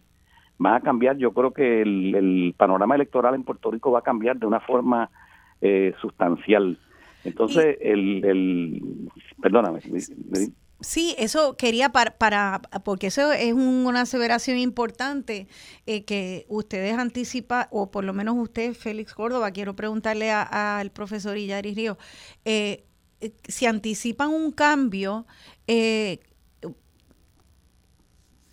y ustedes fueran a hacer una predicción en cuanto a estos porcentajes que se han ido moviendo a través de, de la historia electoral, como ya nos han citado antes, si ustedes fueran a hablar de porcentajes en términos de del péndulo eh, del péndulo partidista, eh, un gobernador o, eh, o gobernadora a- en este contexto, ¿qué ustedes predecirían que con qué porcentaje ganaría? Parece ser que son los gobernadores los que se les está achicando la base eh, electoral. ¿Qué ustedes predecirían en términos de porcentaje? Bueno, pues yo, yo eh, si las tendencias continúa como se observa, Sí. eh, parecería parecería ser que el, la- el, el candidato que gane, sea del partido que sea, eh, va a obtener un apoyo de menos del 40% eh, de los electores. Eh, eh, y el bipartidismo, en términos generales, si, todo, si continúan las tendencias que se han estado observando, Sí. podría estar sacando entre el 70% y el 80% de los votos, que es una reducción significativa del 95% o el 80% que sacó, del 95% que sacaba antes y el 80% que sacó recientemente, ¿verdad? Eh, eh, así que yo, yo yo pensaría que si continúan las tendencias se continuaría observando una redu- una, una reducción en el apoyo al bipartidismo eh, y posiblemente pues eh, surja una tercera fuerza electoral que no tiene que eh, triunfar en, en- en los comicios electorales pero que tenga el apoyo suficiente como para que sea tomada eh, en, en consideración. Eso sí y, y quería mencionar esto no yo creo que eso va a presentar un problema de gobernabilidad a quien gane porque va a ganar eh, con un apoyo eh, mínimo, ¿verdad? Con un apoyo, un apoyo, un apoyo tenue eh, de los electores y eso implicaría, hablando de la, de la, de la reforma electoral que se hizo recientemente, revisar el código electoral y permitir entonces que se hagan eh, eh, alianzas y o segundas vueltas electorales, ¿verdad? Como hacen en otros países, por ejemplo, en América Latina, de manera tal que se garantice de que aquel, aquel, aquel partido político o aquella alianza que triunfe, eh, pues tenga el apoyo mayoritario de- del pueblo de Puerto Rico. eh, porque si no va a haber una crisis de gobernabilidad me parece muy muy muy fuerte. O sea que eh, la pregunta sería, ¿no tiene que ganar uno de los partidos o candidatos eh, alternativos a lo- a la- al PNP y populares para poder ya darle un cantazo fuerte al bipartidismo y mover a nuevas soluciones. O sea, el mero hecho de que entonces un gobernante gane con menos del 40% impulsaría un cambio significativo al bipartidismo. Yo creo que yo creo que sí y yo los números los pongo todavía más bajos que los que dio Yari. Yo a mí me sorprendería que el que gane saque más de 35%. Yo creo que aquí se van a mm, es posible que la ruptura del bipartidismo no sea solamente porque surge una tercera fuerza. Eh, yo creo que Victoria Ciudadana va a surgir como una fuerza que va a retar ese, ese dominio de los dos partidos y podría sacar un porcentaje sorprendente. Pero hay una incógnita en estas elecciones, y Yari la mencionó, ¿qué podría obtener electoralmente el proyecto Dignidad? Si el proyecto Dignidad llega a captar un porcentaje considerable del movimiento, digamos, religioso fundamentalista de los pentecostales y, del, y de los sectores protestantes, Sí. eh, podría realmente meterse como una fuerza considerable en, el, en, el, en, el, en la contienda electoral. Y a mí me parece que debido a la, al agravio a la juventud, eh, pensando en lo que piensan, en lo que piensan este, a su vez los jóvenes, eh, la candidatura de Dalmau se va a fortalecer sustancialmente. No podemos descontar, descontar al Partido Independentista como un partido que pueda sacar, eh, incluso existe la posibilidad de que pueda llegar a un 10% o más de los votos.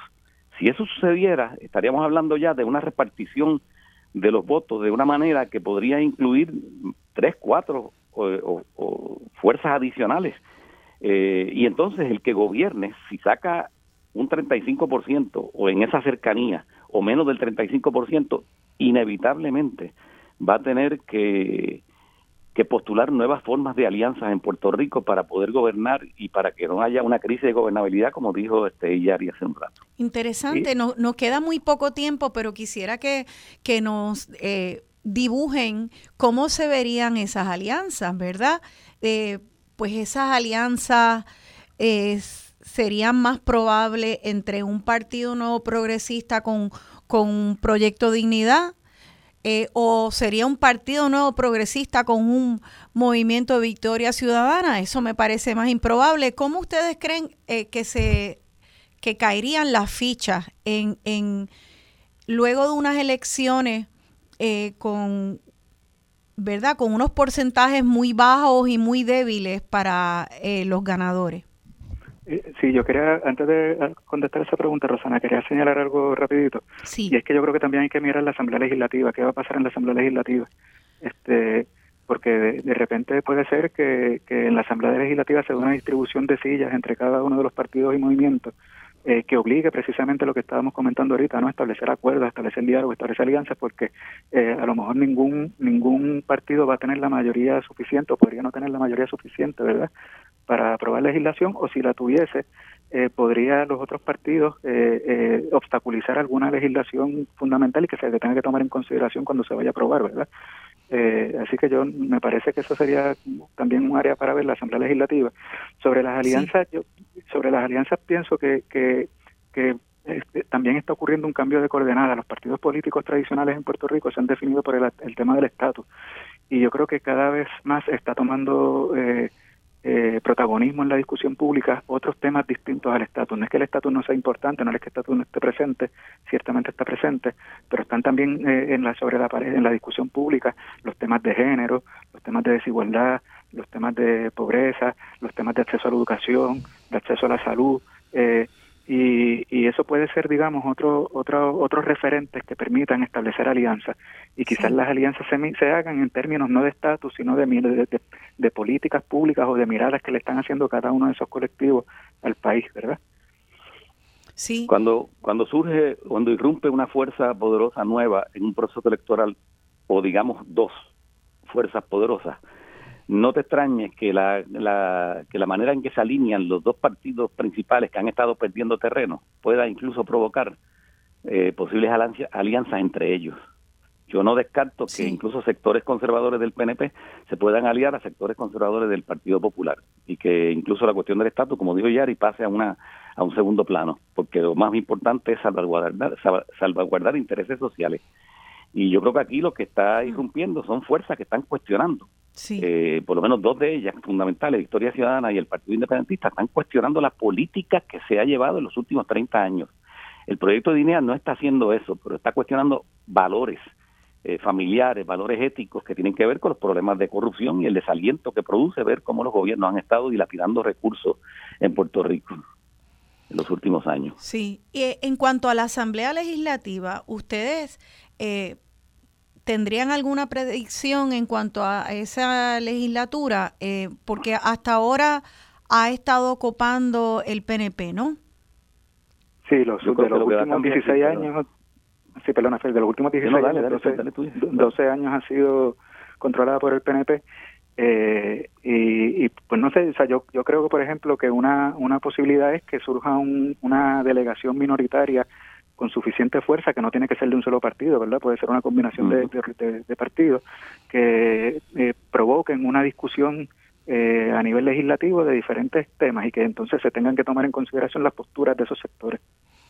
O sea, que sería, eh, sería eso importante, ¿no? Que, que se sacuda el árbol suficiente como para no solamente poder, eh, eh, ¿verdad? Este, eh, poder eh, tomar en cuenta o que un gobernante tenga que tomar en cuenta las distintas facciones, sino que a nivel de la legislatura eh, puedan entrar de una manera más efectiva distintas voces. Y eh, Correcto, correcto. ¿Eso a ustedes les parece más improbable dado eh, cómo ha copado el PNP la legislatura por, por tanto tiempo, ya casi dos décadas?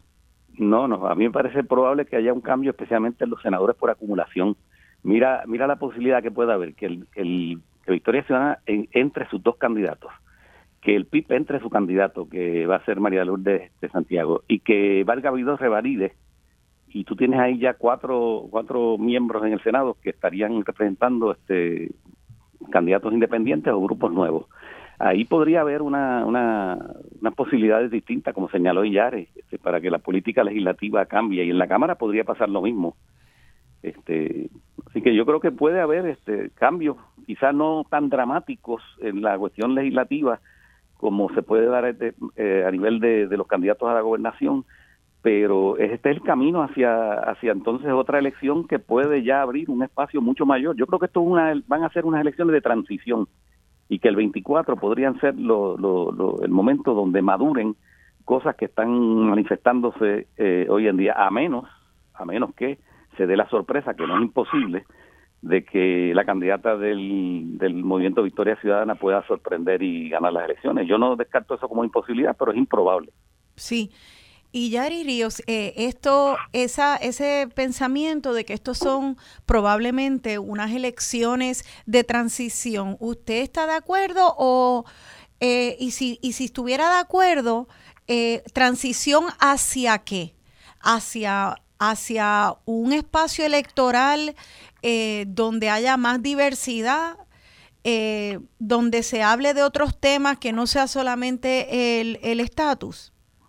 Sí, yo creo que yo, yo coincido con esa apreciación de Félix de que esta, Sí. de estas elecciones son unas elecciones de transición eh, y de transición para repensar el país de otra forma este eh, y repensar el país tomando en consideración la diversidad de voces, eh, tomando en consideración otros temas distintos al tema del estatus que se impactan la vida cotidiana de, la, de las familias y de las personas, pero sobre todo de transición a tratar de buscar unos consensos eh, de, o por lo menos eso es lo que yo aspiraría, ¿verdad? O me interesaría ver eh, unos consensos de proyecto de país hacia el futuro, porque fíjate que al principio estábamos Sí. hablando de los contextos históricos y, y cuando surge la hegemonía de Puerto de- del Partido Popular Democrático en la década del 40, eh, surge después de un pre- de periodo de crisis económica eh, en Puerto Rico muy grave, muy severo, eh, pero como producto de esa crisis económica se elaboró un proyecto de país Sí. y se implantó un proyecto de país que es algo que no existe en este momento, ni en términos políticos, ni en términos económicos. Eh, no tenemos esa, esa claridad y vamos como un barco a la deriva, que no sabemos a cuál puerto vamos a llegar, ¿verdad? Sí. Y, a mí, y yo creo que estas elecciones podrían eh, facilitar aún más esa conversación, ese diálogo. Bueno, pues ojalá que así sea. Eh, de sus palabras a, a- al, de sus bocas a la- al destino y al universo. Eh, les doy las gracias, compañeros, por haber participado hoy por primera vez y cre- espero que se repita. eh, los profesores Félix Córdoba y el profesor Iyari Ríos González de la Universidad de Puerto Rico, a ambos muchas gracias. Gracias, Rosana, por la Gracias. invitación. Gracias, gracias, Rosana. Gracias a ustedes y nos despedimos con esa canción de Rubén Blades invitándonos a que usemos la conciencia, que no dejemos que se nos duerma y una vez más, de verdad, tenemos que sembrar una semilla nueva si queremos que la cosecha sea distinta. Yo quiero que la cosecha sea diferente, que ojalá que así sea por nuestras hijas e hijos, por nuestros nietos y por una mejor patria con más justicia económica, social, cultural. Gracias y hasta la próxima. Se despide su servidora, Rosana Cerezo. Siembra, Boricua.